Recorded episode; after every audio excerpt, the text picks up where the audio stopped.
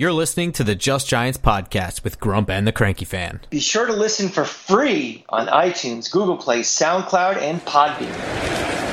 Pass rush coming, and Jones is able to get away. And now thinking first down, and Daniel Jones will get it. Welcome back to Just Giants with Grump and the Cranky Fan, the best damn podcast for the best damn football team. I am your host, the Football Grump, and with me as always is Mike the Cranky Fan. Grump, happy Monday to you. It's a happy Monday because this weekend we actually got to watch some football. I'm not going to call it a game, but we saw football, and that is something we haven't been able to do since early February of this past year. So it's happy to be getting back into the routine of watching football, complaining about football, being happy about football, you name it. Football is back. Would you consider what we watched on Saturday to be football? No. And I'm going to do my annual rant about preseason football.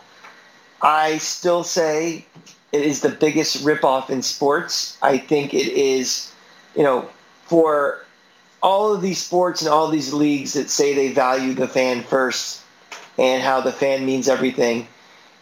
This is their way to really give an FU to the fan by charging really a penny to see what we saw. I mean, I'm not talking about what we saw on the field performance, just, just basically what it is. These are not games. These are not even scrimmages. These are situational practices that are used for talent evaluation. That's it. And that's perfectly fine. They have a very important purpose in the league calendar and getting a team prepared for the regular season. Um, it's just not what, you know, the league markets it to be. I mean, the league markets it as something that season ticket holders are required to buy, you know, twice a season and to go to, and it's ridiculous. And the perception that fans have who think, oh, we beat the Jets, we lost to the Jets. You know, what did I see on the on the field? Oh, how come this offense is vanilla? Oh, this offensive line sucks. Oh, we're not ready for the season. Fire, get them, and blah blah blah blah blah. It's all meaningless horseshit. And I, I just, you know, if I was commissioner of sports, if I was, I would say for all season ticket holders, you get to go to this for free. It's basically no different to me than the fan fest that people went to on Wednesday night. Um, it is not a game, and that's fine. Um, but you know, what I ask you, Grump, is you know, obviously the the the goal of these you know these events has changed over the last couple of years, where this is no longer getting players ready to play the regular season and the grind. It's become strictly for talent evaluation. Uh, I'm assuming you agree with that, and you think this is good or bad for the product on the field when it's for real opening weekend. Well, I, I, I, agree with that, and I think that that is its actual purpose. You know, in, in a different era, training camp meant something entirely different, and so did preseason football. I mean, you go back to those, and people bring this up all the time. They say, like, in the Lawrence Taylor days, you know, they used to go there and do three a days and whatever. But, but back then, a lot of players were only, like, semi-professional. We, we make, we've heard fans of other teams make the joke that left tackles before Lawrence Taylor were refrigerator salesmen and, and, and you know what I mean, car salesmen. So, you know, guys used to roll up into training camp overweight all the time. And training camp was meant to whip guys back into football shape. And preseason was an extension of that. And what we have now is an entire league of the best athletes in the world where probably only like 5% of them aren't working out like year round. And remember too, back in the old days when there was a 14 game schedule, they played five and six preseason games before the season started. So it was a real wind up to a season. It was it, it functioned completely different because it had a different purpose. Its purpose then was about getting your guys back into football shape, getting reacclimated to the game. It doesn't work like that anymore. These guys live and breathe football all year round. Most of them anyway. We're obviously excluding Kelvin Benjamin from this, who inhales hot dogs. Um, but but now preseason and training camp's focus is about fine-tuning those skills, making sure guys are at football shape where that they are able to withstand a 60 game, 60 minute game and not just getting into shape. And on top of that, evaluating for your roster. The preseason means more to the coaches than anything anybody else on the planet.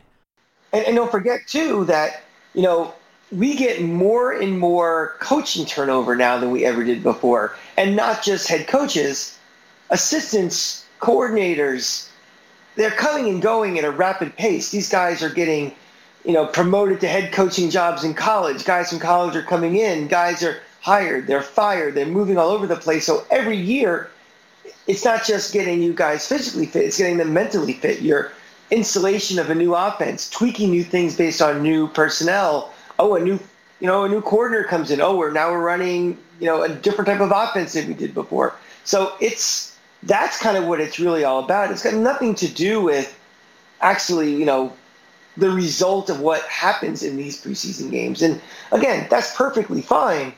But, you know, let's not stop, let's stop uh, ripping off the fans and, you know, making them pay for things that they think they're seeing and giving them perceptions of things that they're not seeing. Well, I mean, now we're at a, a third level of the evolution of preseason now because this is the first season where we have a 17 game regular season schedule and a three game preseason schedule. So Joe Judge explained exactly what this game was going to mean to him. Now, typically in the past, the the uh, I guess accepted traditional behavior and the way that coaches handled the four preseason games was ramp up the starters. Game one, game two, and then game three was where we saw the quote unquote trial run for the regular season where the starters would get like one series and then the rest was backups and then the fourth game was just to figure out who your final guys were going to be. And also I think probably to parade around guys you knew you couldn't keep but maybe give them some sort of value on the open market, some trade value or something like that. It doesn't function like that anymore. And this is the first year where we're kind of in this situation where coaches are feeling out how to handle only three preseason games, and Joe Judge is taking the approach of reversing the order of things. So now what we have is a lot of the rookies and the fringe guys playing a lot of snaps in the first preseason game as we slowly ramp up the starters. So we might see the third preseason game, uh, you know, going into the the third quarter for starters. I don't really know, but I know that what Joe Judge told us he how he was going to handle this first game was going to be mostly rookies and a lot of backups, and that was to get them the time, you know, the time on the field in front of the coaches and and quite frankly in front of the rest of the league. Um, because that fourth game is no longer. So in this game, we saw very, very few starters. On offense, we saw five starters. We think, I mean, everything is, is air quotes starters, but five four guys on the offensive line, and Darius Slayton. That's it. One other one other thing too, with the with the three preseason games only is the last game is Sunday the 29th, and then there's two weeks off before. Usually it was most teams in week four of the preseason played like on that Thursday night, and then you had nine to ten days. You know, could be as little as seven if you were, you know, the, the Thursday night game, but you know, anywhere from seven to 10, 11 now it's 14 days. So that's interesting in far as this ramp up is happening as well. And, and one other thing too, Grump, is that this year, like last year was a little crazy, obviously, and the year before they changed the rules, but there is one, it, there is one cut down day, right? And this year there's like a mini cut down day. They have to cut down, I think, to 85. So they're only cutting five spots. Then the major cut down is after um, week three of preseason where you have all the chaos. But there there is a little mini cut down this year, which is new. Uh, yeah, and that has to happen by Tuesday or something. That's that's coming up like right now. Is that today or tomorrow or something? I believe it happens on Tuesday. We're recording this on a Monday night, so by the time it's you 4 know, p.m. tomorrow, right? End of business. Yeah, yeah. And so if you have to work tomorrow and can't listen to this at the crack of dawn, by the time you hear this, those cuts will. Yeah.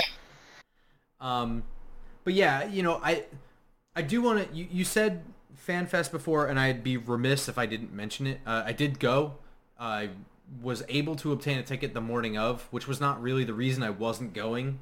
Uh, I, I I wasn't going because work is crazy, my my day job, and also I had agreed to watch somebody's pets, and I just was able to finagle my way out of everything suddenly, and I was able to get a ticket. So that was awesome. So shout out to the guy who hooked me up with a ticket. Um, I'm gonna pull up his name on Twitter while I continue talking. And for the for the couple people that I did meet, um, I realize now that without my face on uh, Twitter, people don't really know who I am. I mean, I ran into people I've talked to before. You know, uh, I ran into Nikki Snacks from Talking Giants and Danny King, or sorry, Nikki Snacks from Bleeding Blue, the history uh, podcast he does with Justin. And they've seen me before. They've seen my face, and they still didn't. I had to like, like it's Grump, and they're like, "Oh shit!" So I've changed my Twitter profile picture to actually be me for that, um, for that purpose. And also thanks to uh, on Twitter at authentic a w t h e n t i k for hooking me up with that free ticket. That was awesome. Thank you so much, and it was a lot of fun. Uh, I hung out with Bobby and Justin a little bit too, and so it was awesome just to see other people. So I'm excited for this regular season. Every time we go out, I'll, I'll once we're at the stadium, I'll send out a tweet uh, and let you let you guys know where we're at, so you can hang out, have a drink It's with us, whatever. It's very simple. We're in the Jameson room before every game, unless I'm hauling ass from Gainesville. But uh, that's usually where you can find us. So in between, on the uh, w- uh, east side of the stadium, that one big bar around the 20 yard line that way. So we're there. Yeah, usually I mean, if before. there's there might be some kind of cool tailgate or something that we have to go or that we we want to go to. We want to go to. Someone wants to invite us. Yeah. Honestly, the the best way to find out where we are is to follow us on Twitter. Um, I'm at football underscore grump. Obviously, he's at the cranky fan. But really, truly, it was awesome seeing people. I didn't really have a ticket or a plan to go to the FanFest thing, and so I wasn't really prepared to say hi. So I missed everybody, really, and uh, I didn't even realize I was standing next to a lot of the people that we talked to. I was standing next to Frank the Tank, and we communicated afterwards that we realized we were standing right next to each other and didn't know.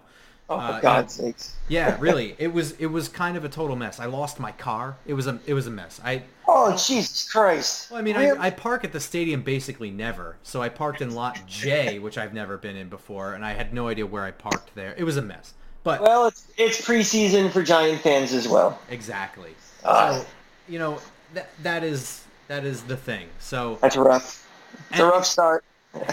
it's okay. I've learned my lesson. We I've met people. You know, it's it's we we've got this now.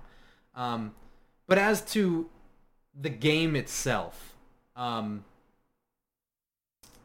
not very illuminating, and it shouldn't be. But we want to see a couple things, so we'll we'll we'll get into it here. But but real generally, things not to take into account: what plays are run, um, what formations you see on the field, what guys get snaps with what teams.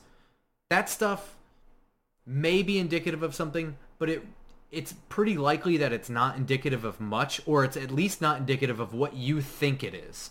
So, you know, you can take note of it if you want, but don't bank on that to be evidence of anything. You know, just just let things play out because all sorts of weird shit was done during this game and, and it's not really worth wondering when you can just wait and find out because you might just be wasting a lot of your own time. Um, Exactly. Yeah. I mean, first of all, you know, the fact that it's Jets Giants means absolutely nothing. Nothing. Nothing to the.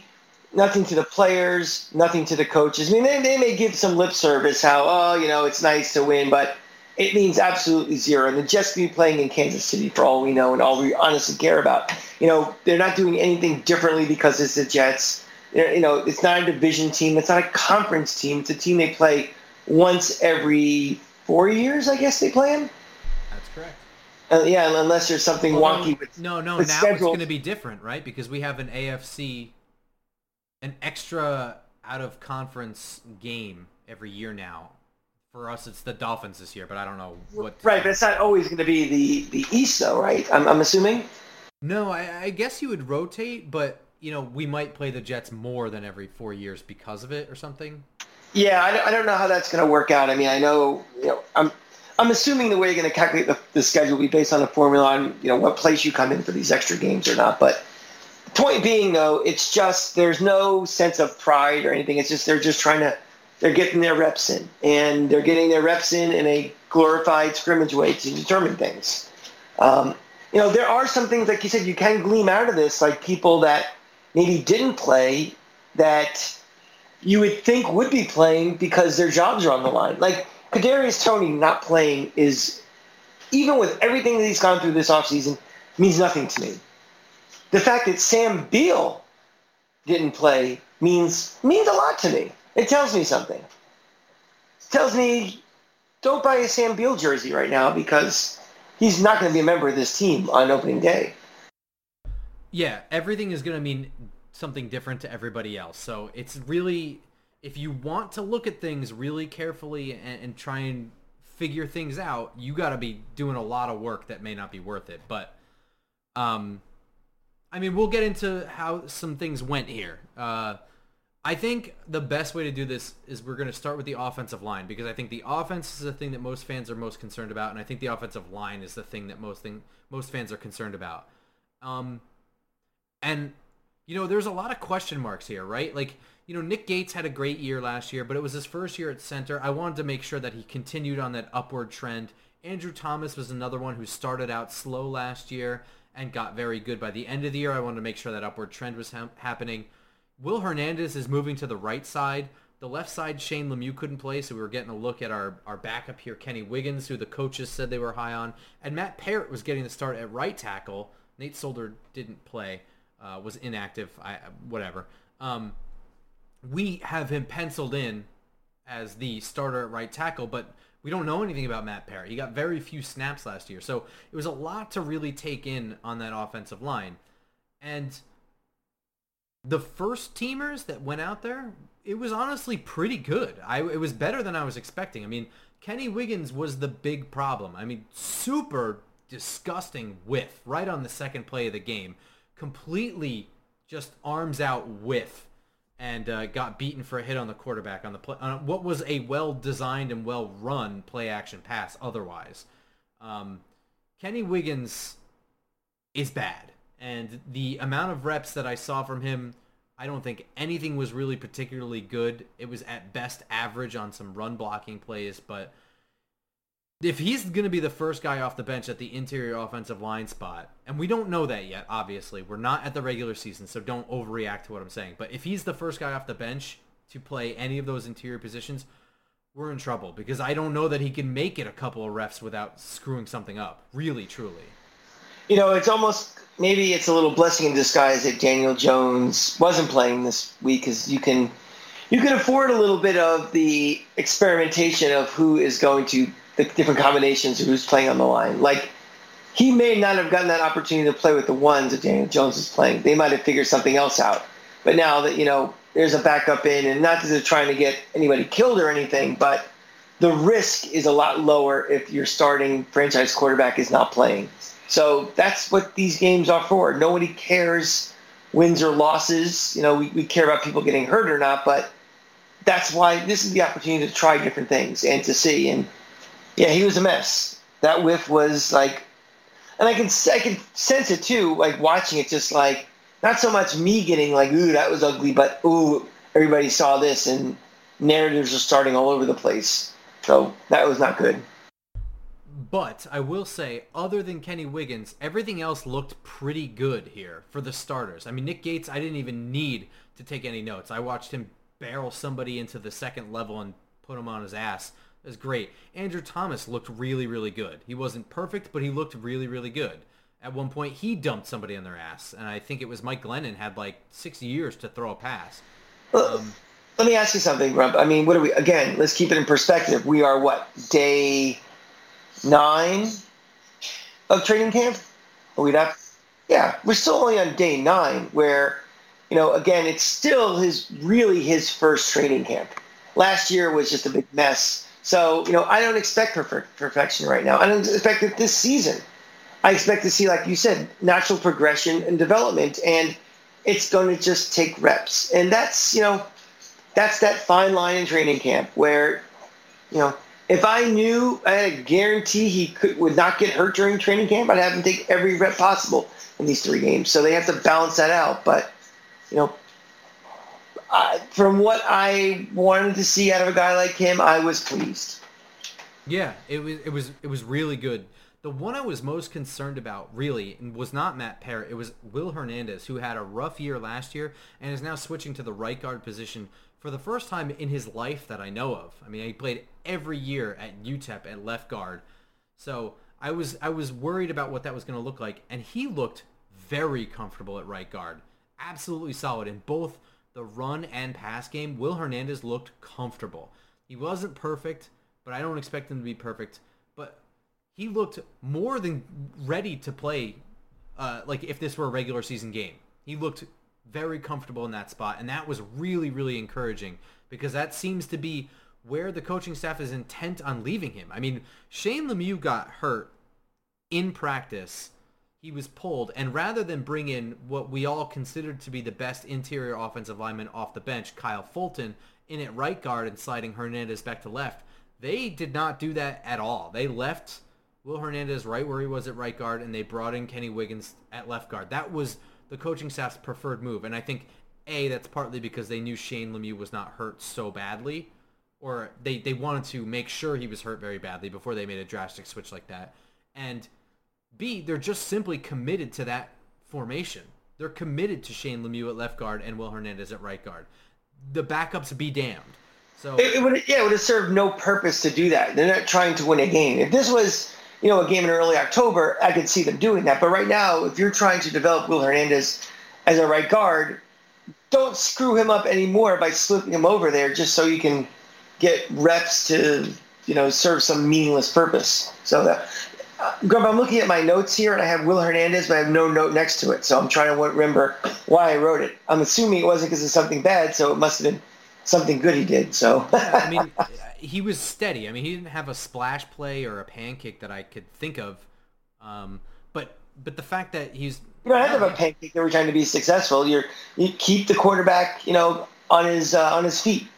Keep a hole for the running back to run through. It, that pancake nonsense is, is the stupidest thing. You know, pancake was created by Ohio State as a hype machine to get Orlando Pace the Heisman Trophy, which was a dumb thing anyway. But it doesn't matter. You don't have to knock somebody on his ass. It looks good. You know, it's it's nice for Chris Berman to act like an idiot during, you know, NFL prime time. But just hold your block. Keep keep the quarterback upright. Mm-hmm. Yeah. Um. So this is this is the thing that I think a lot of people were concerned about is that Matt Peart gave up a sack on the third play of the game, which was by the way right after Kenny Wiggins whiffed and got a hit on Mike Glennon. Mike Glennon then got sacked right off the off the snap. Now, I watched this play multiple times, and I'm I'm really not like an offensive line expert as to tell you why things went wrong. But I think really, truly, when I look at it, he just waited way too long to put to make contact. You have to kick step, you know, you move your feet like a typewriter, you know, slide, all that stuff. But you've got to keep getting your hands on it. You cannot allow just an, a contact-free trip around you. And, you know, somebody running a, a, good defensive end or outside linebacker running straight and then just bending the corner is always going to be faster and easier to do than it will be for a tackle to slide his feet and kick step his way out there. So that's why you got to keep punching, you know, while you're doing this to, to keep them off balance, to keep them from just getting a free ride around you. And that's essentially what happened. Matt Peart waited until he was almost shoulders turned to make contact. And at that point, you're almost throwing the guy into the quarterback. So it, it was a bad rep, but I will say for Matt Peart, it was kind of the only bad rep. So I was gonna say it wasn't chronic. Correctable thing, yeah. No, yeah. it was a, it's a correctable mistake. It's okay, and quite frankly, with the amount of playing time he got in the regular season last year, this is when I want this to happen. I want to see the mistakes happen now in preseason when Daniel Jones is not taking snaps you know, behind you. This is the time to make the mistakes, dude. Let Mike Glennon get creamed. Let him spike it or just take a knee or whatever. This is the time for that. So it's okay. And again, it wasn't like Kenny Wiggins was terrible, right? He had a whiff. He fucked up a bunch of other times. Um, this was really Matt Peart's only mistake. So worth monitoring in the future preseason games, worth monitoring with beat reporters and the reports on the training camp and the process and how it goes but not anything to freak out about. Thank. There's, we, we're not making any definitive statements after game one for most things. There's some things we can definitively say. This type of situation, no. This is a work in process. Yeah. Other than that, the only real note I have on offensive linemen is on backup Chad Slade, and the reason is because he's been with the team for several years now. Um, I think you're looking at him. I, I had him as almost assuredly making the roster, especially in the wake of the retirements of, you know, uh, Joe Looney and, and Kyle Fulton and them. And now now Kyle Murphy is I, well, injured reserve. Yeah, he's IR'd. So I mean, yeah, now, he's he's done. Yeah. But Chad Slade had a rough night. I mean, he took a lot of snaps. He had a false start at one point. I believe the only false start in the game, and he got beat, which is fine. But getting beat late in the fourth quarter for a guy like Chad Slade should not be happening. And I didn't take note of which Jet beat him, but I think the fact that I can't remember his name probably says everything you need to know. So that's not good for a guy that you think is probably going to make the roster. It's okay if he doesn't, but it's a shame that we have to, you know, deal with it. You know, you'd hope that a guy who's been with you this long, you know, maybe tackle just isn't the spot for Chad Slade. You know, he can play multiple positions. Maybe maybe the interior is better for him. Does he play any of them good enough to, for that versatility to keep him on the roster? That's the question. Well, I mean, it, it comes down to is he better than anybody else available on your roster or on cut on the street? Yeah. I mean, that's what it comes down to, really. It's not if if it's well enough where it becomes if he if there's nobody better, it just is what it is. Right. The question is, will they roll the dice, making that assumption before checking out the open market? I mean, it's it's a fair chance that they won't. I mean, Chad Slade is not a Joe Judge guy. Joe Judge kept him last year and this year, but I mean, he has no commitments to this guy. So, you know, it's worth monitoring. I thought I thought he was going to be like a lock as a backup, but really, the getting beat late in the fourth is what is what was more disappointing to me. A false start's going to happen. Whatever. Yeah, that's going to happen by you know anybody. That, Especially this is the first time these guys are playing with a crowd forever. That's true. So.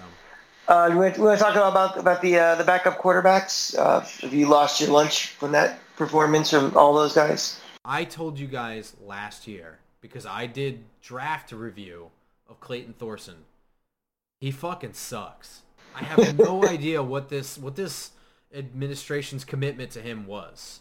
Well, it doesn't matter. He's gone. So he's, he's, well, he's gone now. Yeah, he I yeah. is injured reserved or oh he was waived. Yeah, he had a concussion, I believe, and then they just I think the injured reserve cut him. Yeah, I believe he sustained an injury on the the sack in which he it was like a safety, right? Yes, that's correct. But again, we're ta- we're talking about a guy who is trying to be the third quarterback on the roster. Again, if we're if you ever have to get to that situation in a real game, your season's over. Yes. So I, I think people are freaking out a little bit too much about guys like him. The question is, you know, Glennon, what you think of how Napoleon Dynamite played because he he was bad. And you know, if you go back, you, you, you kind of know him. Like you've seen him with the Bucks, you've seen him with the Raiders. You kind of forget that his you know his starting record is like six and twenty five. It's awful. Well, I mean, he's not very good, but That's, yeah, not a lot of backup quarterbacks in the NFL are very good. What you but he wasn't a backup quarterback. He was a starting quarterback for a while for the for, for the Bucks. For, what? He, well, okay. The the without going completely off the rails, the Bucks went through a couple of years where I have no idea what they were doing in the draft, and I want to say it was like seven years in a row. Mm-hmm. They really, truly were circling the toilet bowl for a couple of years. There was one year we played them. I want to say it was 2009. The Giants weren't even really that good, and they didn't get a first down until the third quarter.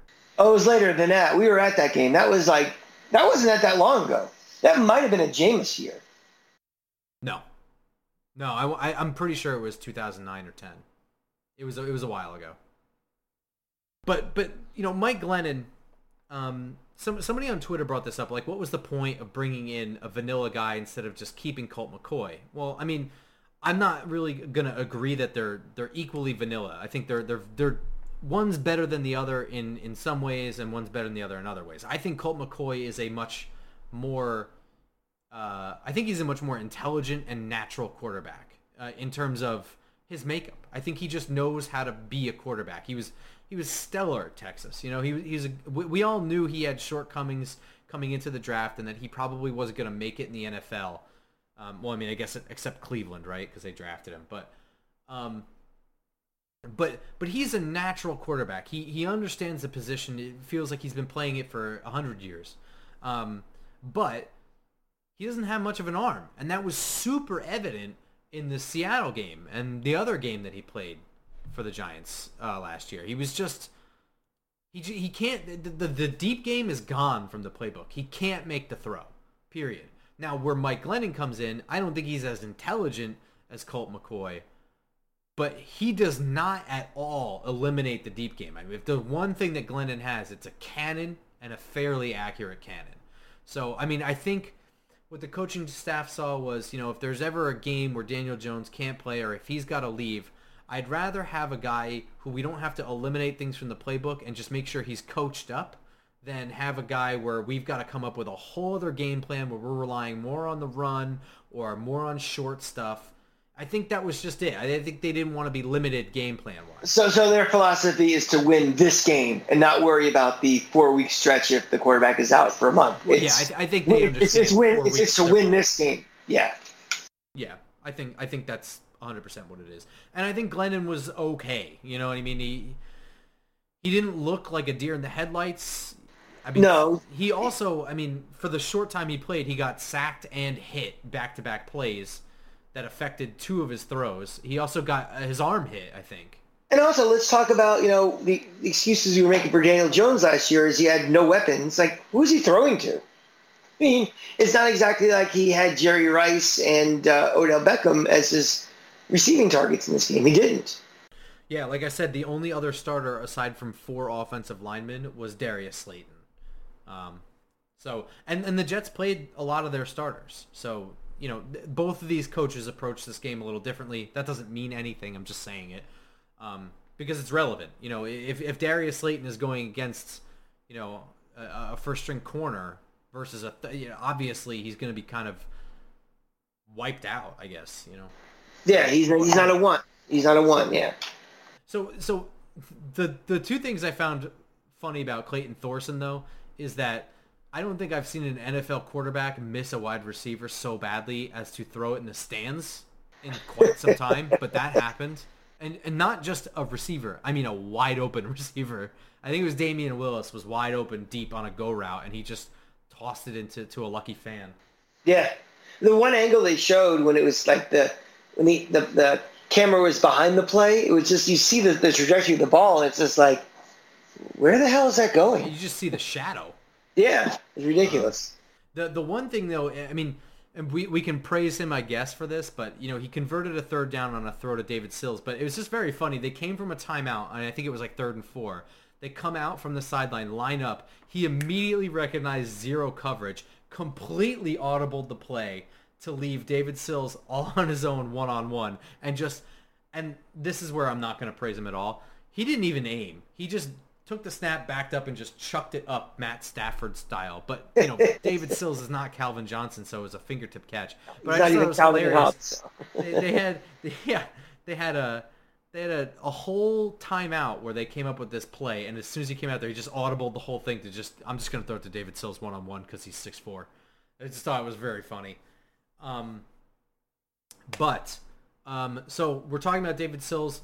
I didn't have a whole lot on the wide receivers or tight ends in this game, but David Sills was somebody I think a lot of fans were keying on. I know I had my eye on him just to see what the coaches had him doing and how he, they, they, had him playing out there right away.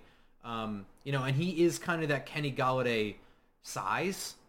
You know, he's the only one on the roster that mimics Golladay in that way. So his getting reps with starters, if it happens going forward, may be more indicative of having a guy that replicates Kenny Golladay than it is on his own skills. I don't know. So just something, if he doesn't make the team, you know, just keep that in mind. If, if you're like, oh, he played so many snaps in preseason, why'd they do that? It may, it may be just because of his size. You know, they were definitely trying to, you know, run plays. I think you know better personnel will execute and you can see kind of what we're trying to do in the future. Like Sills, they did a wide receiver screen to him, like it was early second quarter. Now I just kept thinking, that's the play that they're going to run for Darius Toney. Get the ball out to him really quick in space, let him do his thing. They ran an end around for uh, uh, what's his name, C.J. Board. Right, six early. He's at six minutes into the first quarter. I'm like, that's a play that Kadarius Toney is going to run. He did it in Florida. He'll be doing it here as well. So you could see some things like, you know, people were really quick to jump all over Jason Garrett for like same old crappy offense, nothing has changed, blah, blah, blah. But you can see some elements he tried to, you know, install and they did try to execute, maybe not with the personnel they want to, you know, when the lights go on in September, but things that with the right personnel could be pretty effective. 100%. Yeah, yeah. And, you know, I I noted the CJ Board, uh, first of all, just to finish up on Sills, I, I thought he looked good. He didn't look great. He wasn't stellar. He wasn't a preseason hero. He had some ups and he had some downs. The fingertip catch was great. He also drew a pass interference call in the red zone that, that got screwed up for other reasons, but he he also didn't look amazing. I mean, I think I think he had a drop at one point. He just he looked good. I'm looking forward to seeing more. Remember what he is and what the purpose of him is too. He's not trying to be the number one receiver on this team. He's trying to be guy to make the roster and get into the rotation. So keep that in mind. On the flip side, I thought CJ Board looked great. Um, you know, they had him doing a whole bunch of stuff that I don't think he's going to do. Uh, I I believe he was the only active punt returner and kick returner for this game because I think the other guys are like Sterling Shepard, Kadarius Toney, you know, Adoree Jackson. All those guys were inactive, so I don't know the fact the fact that he returned punts and kicks may not be his actual role, but he didn't look bad doing it. He looked okay. I mean, if, if, if anything ever happened where it would have to be CJ Board to return kicks and punts, I don't think he would be a detriment. He'll never be explosive to, to take one to the house, I don't think, but he's Look, he won't the way the, up. the let's be honest too, the way the rules are now, we've almost taken kick returns out of the equation altogether. So, you know, probably four out of five kick returns go in the back of the end zone as it is. So, you know, the the, the hope for a kick return for a touchdown is so rare anyway at this point, just for the the attempt to do it, that I, I, I think that's something that people worry about. Like, it, it's a lost art in this game, and it's a lost. Uh, they're probably trying to get rid of it altogether. Kick returns, the, the you know the injuries and everything caused from it. So, I wouldn't get too crazy that we don't have on this roster a a true kick return guy, and even if they go down to But somebody getting do. hurt. Yeah, but I mean, even if like you have injuries and it goes down to you know these guys, it's not the end of the universe. It's not like we're down to our third or fourth string quarterback when this happens. That's my point. Yeah, no, that's that's that's 100% correct. But I think even as a wide receiver, I thought I think CJ Board looked solid. Um, and that that end around in general, um, I, I have that noted that he looked fast, you know, but also I rewatched that play several times and Eli Penny had some great work on that play. You know, CJ Board comes in on on motion so we see there are man coverage. There's a guy following him across the formation. It's Eli Penny's job to take that guy out. Well, Penny runs kind of like a counter motion and then goes out in front as a lead blocker for CJ Board on the end around to the left side. Um, and there's two guys that are supposed to be keeping contained there that got beat. They got burned. You know, they came in too much. Eli Penny could have taken them out, but instead he just ran around them, and just by getting in between them and CJ Board, he effectively air quotes blocked them, and then went ahead and took out the guy who's actually Kadarius Toney's man in coverage, whatever, takes him out, and it, it was really just the the free safety that made that tackle there. Otherwise, you know, Board may be off to the races. And again, if that's Kadarius Toney, we're talking about a whole other level of speed. I mean, shit, if that's Sterling Shepard, we're talking about a whole other level of speed. So, you know, all elements of that play was really good. It wasn't just CJ Board looking good. That play was executed really well down to the fullback. And I say that only because I was kind of curious to see how Cullen Gillespie looked. I don't even think he's going to make the roster. He he didn't really play on offense until late in the game, and Eli Penny looked solid. So there's really no reason to change what isn't broken. Um, the running backs was going to be interesting because we know Barkley is the guy, but it's going to be who's the first guy. They went out, they signed Devontae Booker, they have Corey Clement. Booker looked a little slow. Clement looked very decisive with good burst, but then he fumbled in the red zone. So I, I, I mean, at, at this point, if he didn't fumble, I'd say Corey Clement might be the number two guy. I don't even know if we keep Devontae Booker. I'm not really sure what's going to happen now. But once the fumble came in, they're effectively even again. Yeah, but you know something. These guys aren't rookies, and you know if, it's something, this is a, a first year guy or a second year guy. you know, I think that matters a lot more than for someone like him. I mean, it's very, it's unfortunate. It completely changes your perception and the narrative about him. But I don't think it's the, I don't think the coaches think it's as much as the end of the world as we do in that battle. I think it's still, I, I, think he's still the way he played overall on a Saturday. I think he, right now he might still have the inside track for it. I don't think it's as devastating as we might think it is. That's not saying it wasn't a horrible timing and it just, you know, how it just kind of popped up in the air, looked awful, felt like it was in the air for 20 minutes. But again, I think with the coin that he has built up, you know, I, I, I don't think it's the end of the world for him. Yeah, I don't. I don't think it's the end of the world. I do think that he had a chance to to take the lead in that race, but he lost it there. I think they are even because of it.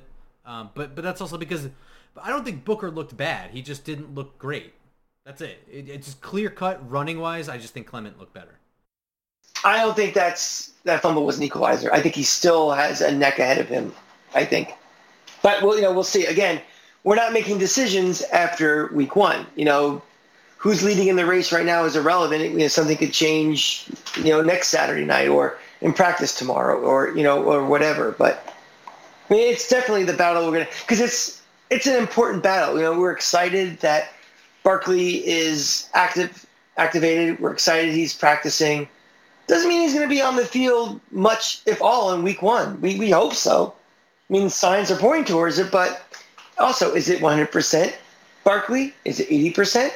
Is this all a smokescreen, you know, for, for week one that he's actually not going to play? We, we don't know. So this battle is very important because, you know, until the, the transition for Barkley to play full time and even to spell him for a down or a series, you know, this is this is going to be a very critical part of this offense, the, the backup uh, running back. Yeah, and, and congratulations to Sandro Platzgummer who who took off with like a 50 yard run. Uh, he showed some good vision and some good bursts. Uh, it, it, that's awesome for him because you know I I just don't know that he'll ever really make an NFL roster. I think he he might end up in something like the CFL or something like that. But but but I, I you know just happy for him. He looked cool. He looked good. Yeah, I mean, you know, the XFL is starting up again next year. I mean, there are opportunities for guys like that. It's not NFL or bust anymore. There are semi-pro leagues. There's, you know, I'm sure there's some version of the Arena League that's out there. Uh, Canada, as you mentioned, and you know, just keep working and grinding. Um, but it's nice to get, you know, 15 minutes of fame, and that's we kind of would gotten that one run. Yeah. So good for him. Yeah, yeah, and it, and it was good. You know, he he probably can hang around in the league, but he'll probably never get a fair enough shot to, to get there. But whatever. It, it, neither here nor there. Just I guess my disclaimer is don't get too excited because it's just it's not even an uphill battle. I just don't know. He would have to be like insane to make the roster. We we talked about this. You know, we were talking about those those linemen who we signed and ultimately retired. That you need bodies for training camp. You need bodies for reps you need bodies for guys to play late in the fourth quarter where you're kind of done evaluating that position and you don't want any of your other guys at risk to get hurt. So these guys get a chance. You know, you reward them. They, they, they've gone through the drills and they've gone through the conditioning, you know, during a hot summer, you know, training camp. Give them a couple of runs out there and see what happens. Maybe somebody somewhere out there might be more interested than you are. That's, that's all this is. But don't, don't stay up late tonight worrying about if he's making the roster because he most likely is not. Now I want to switch over to the defense here, um, and talk about the guy who was the most impressive, at least in my opinion, uh, in this game, and that was Carter Coughlin playing inside linebacker for the first time in his life. He looked like he's been playing it for forever. He looked ridiculously comfortable inside linebacker. His big thing though is he did he did make a mistake, and I caught he was coming in on. Um, a loop around the right side, and I, I, I guess like his his job was um, the running back, and if the running back is staying in to block, then you blitz, and if he goes out for a pass, you're he's your guy in coverage, and he just came flying in there like a missile while the running back was coming out. So he he realized his mistake too, and he kind of put the brakes on and turned around, but he got beat. He got beat. But other than that, not only did he play a clean game, he played a very good game. At one time, he blew a running back up the, on a blitz in the backfield. I mean, he really looked like he's been playing inside linebacker for a while. And for, you know, we were saying throughout training camp, you know, Tae Crowder is not doing so good. Reggie Ragland's not there. Blake Martinez isn't, you know, there. We can't be going into preseason with just Carter Coughlin and Tae Crowder up there. Now I don't even have a problem. You know, yeah, as I said, you, you feel better now a little bit after what you saw. Yeah, I mean, if Blake Martinez, if the best move is for him to just take very limited rips in the preseason for health reasons or, or whatever, I'm, I don't care. That's fine. I know what Blake Martinez is. That's all right. Carter Coughlin is showing that he is not a total disaster back there and that he's actually pretty good. I feel great because also Reggie Ragland looked pretty good. Um, you know, I've I've always had a pretty high opinion of him just generally coming out of Alabama. I had notes on him. You know, I, I liked him coming out of Alabama. He turned out to be not as good as I thought, but he's still pretty good. He looked fine as a backup inside linebacker. He honestly would be fine as a starting inside linebacker. So, you know, now It's funny. A lot of these guys who come from Alabama, usually they're such high recruits, they're five stars, they're big names that a perception comes with them that you kind of give a little bit of the benefit of the doubt what they play in college. And then when you see them in the NFL against the big boys, then it starts to change. I think Ragland might be one of those type of guys where now we kind of calibrate what he actually is as opposed to, oh, he's another one from the Alabama machine, you know, can't miss guy and everything. Yeah, yeah, I think you're right. I think I think for him, he's always going to be like a fringe starter, and I think that's kind of how he played. I think if he has to be a starter for five games, I, it's okay. You know, eh, you know if he's, well, I mean, it's especially okay if he's playing next to Blake Martinez, but you know, just in general. With the way this defense played last year and the way they kind of fortified some things as well, it's okay. You know, it, this isn't a sieve defense where if one good guy is out, we're all screwed. I mean, this is a pretty solid. It's a pretty, pretty solid scheme we're running and pretty solid players and personnel we have. So we can withstand if he, he has to be the guy and you know for you know an extended period or not. If we get banged up too heavily, that's a different story. But you know, if it's just like you know, one or two guys out and he's one of the ones who has to fill the void, I, would feel okay with with the personnel around him. Yeah, yeah, and you know, in talking about this, um, Tae Crowder also he looked pretty comfortable. He's still young though. I mean, he's still new to the inside linebacker position, and you can kind of see that he came in on a blitz, and it looked like he just doubted himself for one second, and it was enough for the throw to get off before he got a hit on the quarterback. And I think that if he just went I think he blows that play apart. I think these young guys, I think when the more and more you play becomes more and more instinct, there's less, you know, the thinking goes away. That is, that's just with more reps and more playing. Yeah. Um, one of the few rookies who actually did get to play was Azeez Ojulari. Um, he didn't play for very long, and he was also playing opposite Mekhi Becton, who, you know, it's just the perfect storm for Azeez to not look very good. I mean, he's he's incredibly young. We knew his play strength was not his strength coming into the NFL. It was mostly going to be speed. And Mekhi Becton is one of the strongest guys on the friggin' planet. So, you know, he didn't have his super splash play, and everybody knows the one play that Azeez did make. And he can kind of, uh, you know, he got that one punch from Mekhi Becton, and then he just kind of like stiff-armed him, got away from him, and made a, a play on a running back in the backfield was a good play. Um, you know, not much indicative of what Ojulari's uh, strength and what he brings to this team in this game, but you know, just keep watching. Don't get down on him. That this was not a, a matchup where he's going to win a whole lot of. And I think in a game where they're game planning, I think they move Ojulari to the other side. Probably they might factor in a lot more Oshane Ximines or Lorenzo Carter. You know, yeah. For that match. Also, also, look who is playing around him too. I mean, you know, a guy like him is going to be more of a focus. You know, he's gonna bl- he'll blend in a lot more when you get you know Leonard Williams and all these other guys you know playing around him. All of a sudden now he's kind of the feature guy because it's just you're playing with a patchwork, you know, a combination of backups and rookies and guys just trying to make the roster. So the situation is different too and you and it's also playing rather vanilla as well. You don't see anything crazy out there. Um, the one rookie I kind of noticed when you know what your take was was uh, Darius Williams. What do you think of him? Okay, so uh, to, to, give you the full context, I wasn't very high on the Rodarius Williams draft pick to begin with. I had some serious questions about him because he's so very good in man coverage. Uh, but I was really worried. He didn't really seem to give anything in run support, and I just didn't. I didn't know how that was ever going to translate to the NFL, where coaches will just know something like this and just run at you until you're forced to either sub them out or change your defense entirely to accommodate it or whatever. But throughout training camp, I heard nothing but good things. I went to the Fan Fest, and Jesus Christ, sick as hell. I mean, he really had some great pass breakups, and he just looked really good. So fast forward to Saturday, where I'm not attending the game.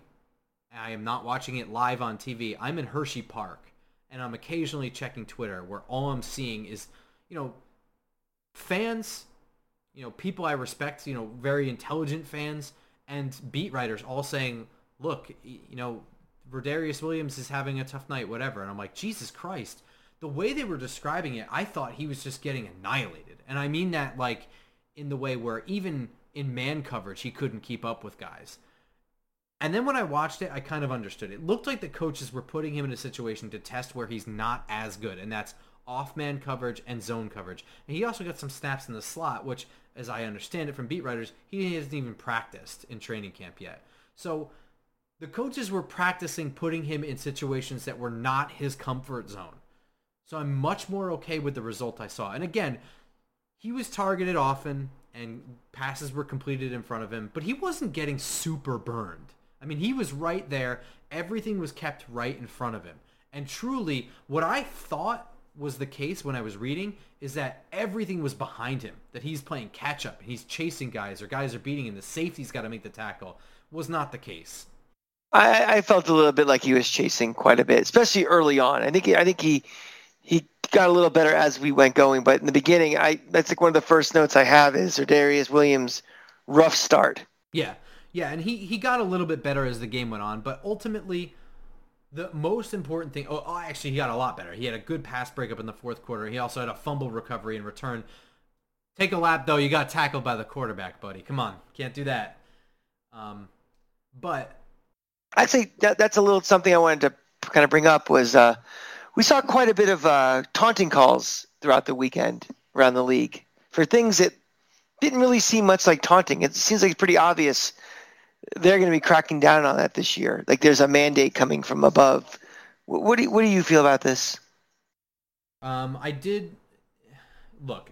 The NFL every year has a focus thing, and it's one or two penalties that they're either changing the rules or they want to enforce the same rules that have always existed tighter. They do this every single year, and we always find out about it. This one is one that I don't understand. And that's simply it. I just don't get. I understand what the rule is and what they're trying to enforce. I just don't understand why. Because there's an inconsistency right from the beginning. Because like two years ago, they have completely eliminated the celebration like just about completely eliminated the touchdown celebration penalty. You have to be really fucking around to get that penalty now. And they made that clear. And now we have and you've railed about this too where it's inauthentic and whatever, but the fact of the matter is, authentic or inauthentic, we have touchdown celebrations of 50 of the 53 guys dancing in the end zone. And it's it's completely scripted, it's pre-planned, you know, it's understood and it's it's it's honestly I don't understand how you can allow something like that and have a problem with immediate as soon as the play is over what appears to me to be just an emotional release. Just guys being happy. It doesn't seem to be directed at an opposing player or anything like that. It just it's just an actual uh, authentic or at least it feels authentic. It looks authentic to me. An emotional release guys excited about the big play. And it's just now it's the fucking penalty. Not only I, I you have to understand because this is only going to happen on big plays it's going to eliminate whatever big play. And i think that's well what's the problem. Well i think you're wrong because i don't think it's just the big play. I think the problem is this is starting to seep down into not only just the big play it's to you know and university of miami was you know, if we want to go back to another generation back in the late 80s, every time they get a first down, helmet came off. They just dance around like, like jackasses. It's like, that wasn't a big play. That was a gain of 12. So what happens is the, the bar of what constitutes me getting excited and going into the theatrics is dropping and dropping and dropping. And you know, again, you just you encapsulated perfectly how I feel about all that stuff. I think it's all silly and and and, and for five year olds, but the second it gets aimed at someone directly, I mean, that to me should be a flag because you know something, these guys are ready to go and. You know, the league doesn't want brawls. The league doesn't want cheap shots. The league doesn't want dirty hits. And you know something, as much as it's quote unquote part of the game now to have 30 guys in the end zone, you know, doing their scripted thing, it's kind of like it's accepted that's going to happen. They go off and they do it away from everything else, and so be it. If I to put a hit on somebody, or I stop you, or I get a first down in your face, and I turn and I look at you the wrong way, you know, that guy's going to be super pissed, and it may not be in the actual moment. It might be the next time I get a chance, I'm going to light that fucker up. You know, I, and, and you're going to see real problems down the line, and that's the the league absolutely does not want to happen. I mean, these guys are some of the best athletes in the world. It's a great game. The the game is exciting enough with putting on all this nonsensical bullshit, and I think you know the concession was we'll let you do your little show dances in the end zone, but you know directed towards the crowd, directed towards yourself. Don't direct it at someone else because it can go off the rails really quickly. And I'm I, I'm glad the NFL is doing it. I may sound like the old guy, you know, waving my fist at the clouds, but to me, there we are losing all sorts of decorum in society. You know, we act like complete animals on Twitter towards each other. You know, do we have to act like animals we're playing a, a competition? Do we have to act like animals? I mean, why do you think there's so many fights in the stands? It's not be, not because we were in our apartments for a year by ourselves. It's because it, you know that's just the culture now is the, the look at me culture and the you know the, the trolling culture and all that, and it's just all going to keep getting worse. Okay, I think everything you said is correct and fair, and I agree with you. I think I, I think that if you are directing something at another player, it should be flagged. I mean, that's literally the rule. The problem I have is that some of the clips I saw, it was not directed at anybody. I mean, the the more the the one that I saw that was that was truly bad was the Colts player, the running back, who took a whole pile with him for 15 yards, dropped the ball, is walking forward where there are no players, and literally is just kind of like flexing and continuing to walk. That to me is bullshit because that. See, I thought me, I I thought when I saw that, I thought it was because he, like he just dropped it in front of the ref, and I thought he showed up the ref a little bit, which is still very very sensitive on the ref's part and kind of nonsense. But you know, that's I didn't think it was tor- I didn't think that was a taunt. I thought that was more of an unsportsmanlike, like just being like it's just. I mean, even that, having this conversation, yeah. it's like, oh, it was a little bit this and kind of. The, I agree.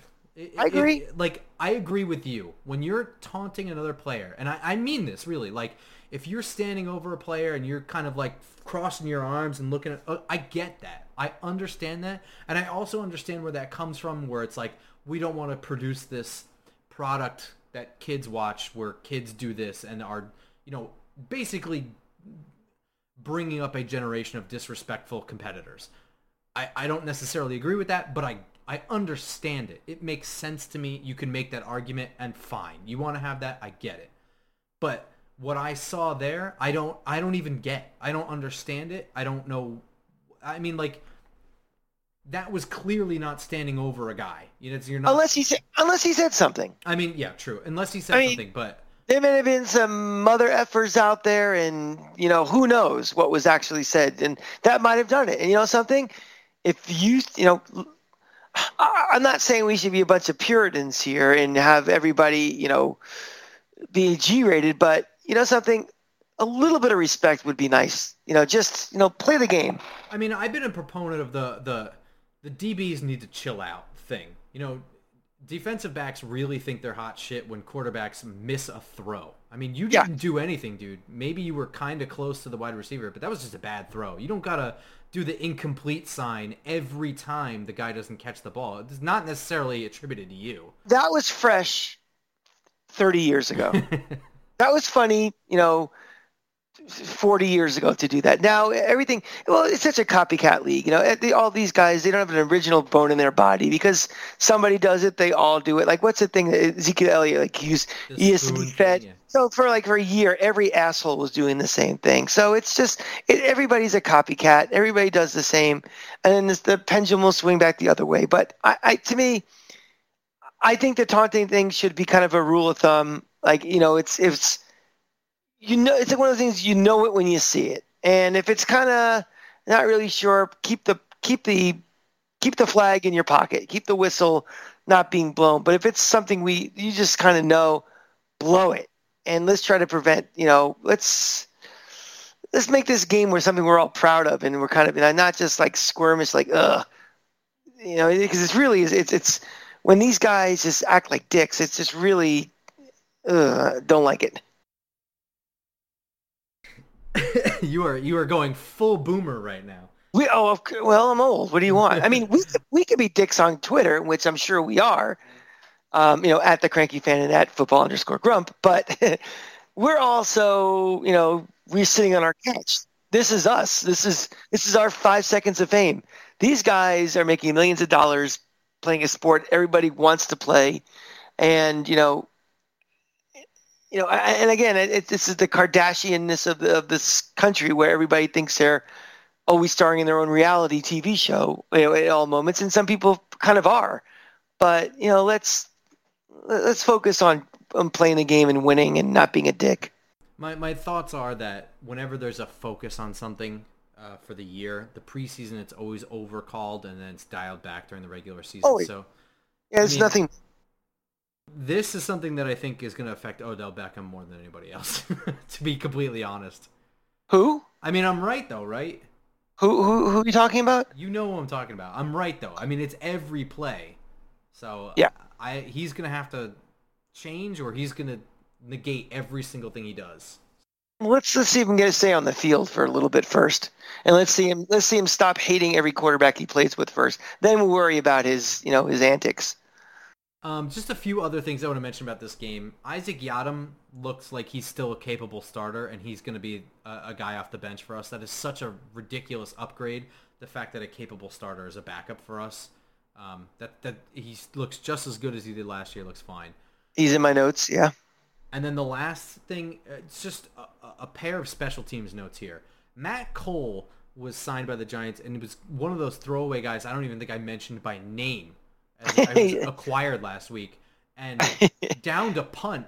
I mean, perfectly. He was running just parallel with the goal line there, smacked it. It unfortunately rolled all the way out to the nine, but still, the nine is a lot better than the twenty. So, sure, absolutely fantastic job downing that punt. He definitely saved himself from the first cutdowns this week. Um, I seriously doubt he's going to be one of the one of the ones that brings us down to 85. But also of note, Cam Brown getting gunner snaps. Uh, well, I don't know how often an outside linebacker gets gunner snaps, but he got all of them, and he looked fucking good. Oh my god, first guy down there every single time we punted. Now, for something like that, is that something where you're like, Coach, I want to do it, or they're just kind of like, okay, this guy's quick, this guy's got something like, how does that happen? Because you're right, that's not a normal position that you see guys doing that. I don't know, but I would say with Joe Judge's team, this is an experiment that the coaches had. I think they wanted. I think they always want to see how many things a guy can do, and I think that's evident actually with Carter Coughlin and moving him to the inside, but still having some packages where he lines up on the outside. I think that versatility is really good, and they want these guys who, especially the depth guys, the guys who are the first guys off the bench. What what else do you offer me? What else can you help me with? You know, and and they they prove you need to be on this roster. I don't, I don't think you should be on the roster. Tell me why I'm wrong. Give me something else to work with. We need, you know, multi-talented guys who do multiple things, and uh, that's the best way you can do it. Yeah, I think they knew Cam Brown's speed right from the get-go, but also, you know, one of the things that gunners have to do is split double teams. You know, a lot of times they have two guys on one guy on the outside, and they're just really supposed to be slowing him down and directing him away from the return path. You know, usually out of bounds or something like that. But he being that he is not a 190 pound safety or, or corner, he's an outside. He's got some strength to him. He can shove these guys apart. and run down there. And that really looked. I mean, I didn't get some great all 22 angle, unfortunately, for this game. So you know, this is just the the broadcast version, but looked like he was just bullying his way through these guys and then kicked up the speed to create separation from them and get downfield. I thought it was a really, really interesting, you know, if this is Cam Brown or not, if it's Joe Judge who's making this decision in this, who started this, doesn't really matter. Joe Judge followed through with it in the preseason game. It was a cool experiment. looks like it's something that, that, that worked. Uh, I got two updates, corrections for us as we get ready to finish the show tonight. Uh, follow up that Giants Bucks game was in 2009. Yes, Giants right, Giants time. Giants 24 nothing, and I'll get bonus points if you remember who the quarterback was for Tampa Bay. Hmm. Hang on. 2009. Correct. Game was down in Tampa. Mm-hmm. No, I remember that. I remember it was also I think in October. I think everyone was wearing pink. I think Cadillac Williams was still on the roster for Tampa Bay as well. The game was September 27th, 2009. Damn, I was close though. Yeah. Um, it's gonna kill me, but I, I, no, I don't know who it was. Byron Leftwich, ladies and yes! gentlemen. Byron Leftwich. 22 yards passing on seven completions. Hell that of a game. Was, that game, I do remember. That was when our linebackers coach got promoted to replace Steve Spagnuolo for the defensive coordinator position. I want to say his first name was Mike. I don't remember his, his last name was something normal like Shannon or, or something. Um, they it, the Giants had the ball for 43 minutes of the game.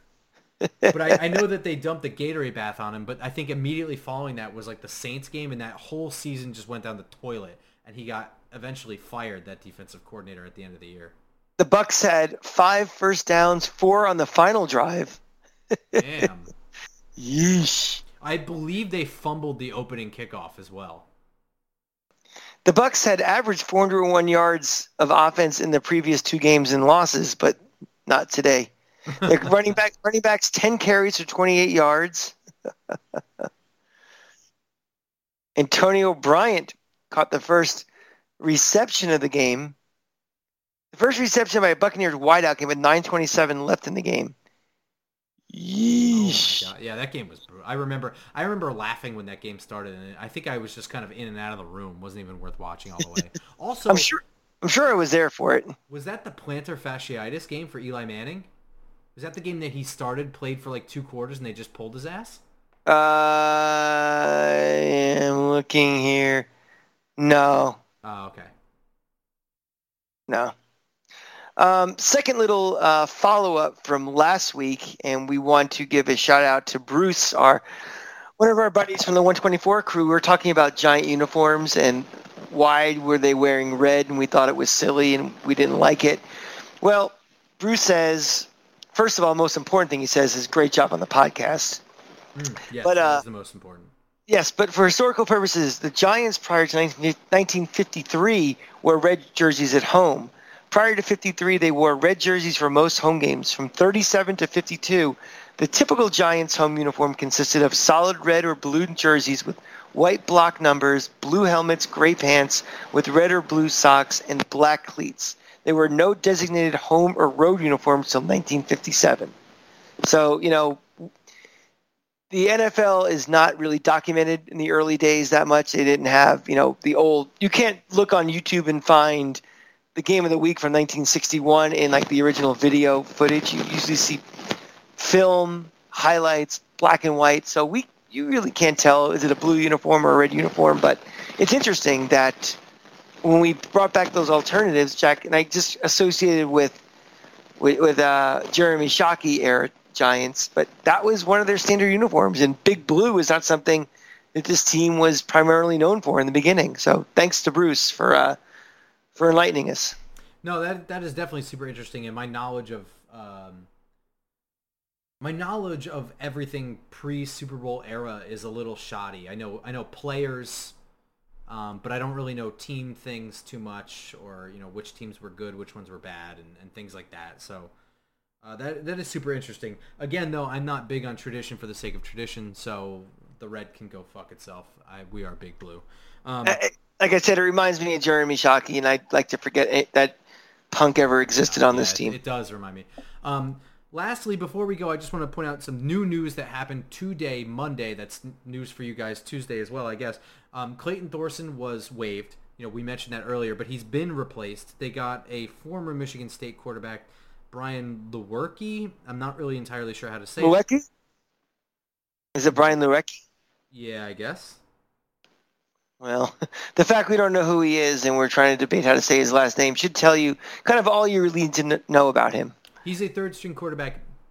He's a completely different mold from Clayton Thorson. He is much more mobile than Thorson. He will take off and run. He did it a lot at Michigan State.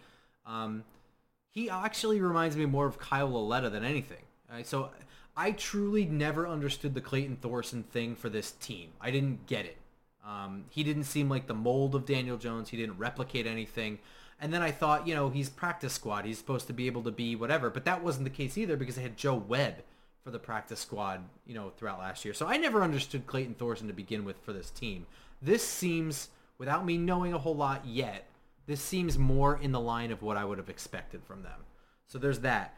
And then on top of that, they have traded a 2023 sixth round pick to the Houston Texans for um, a DB, but really just a special teams ace.